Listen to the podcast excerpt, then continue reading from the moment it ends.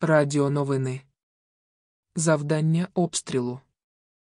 Кажуть, що упир поставив болотяним військовим якесь приємне для них, мерзенне завдання щодо ракетного удару по Києву і Харкову зі скоєння таких, обожнюваних ними, воєнних злочинів. На думку спадає лише декілька варіантів, і найімовірніше всі вони, як і раніше, пов'язані з гівном. Наприклад, запускаючи незбіваємі кінжали, не обісратися перед усім світом.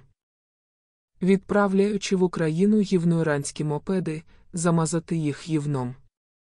Щоби вночі їх не можна було розпізнати за кольором, а тільки через смоорід.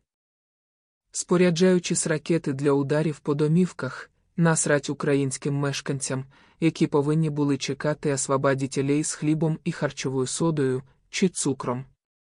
Але не чекали і не виходять на протести та не скидають задля нього київський режим.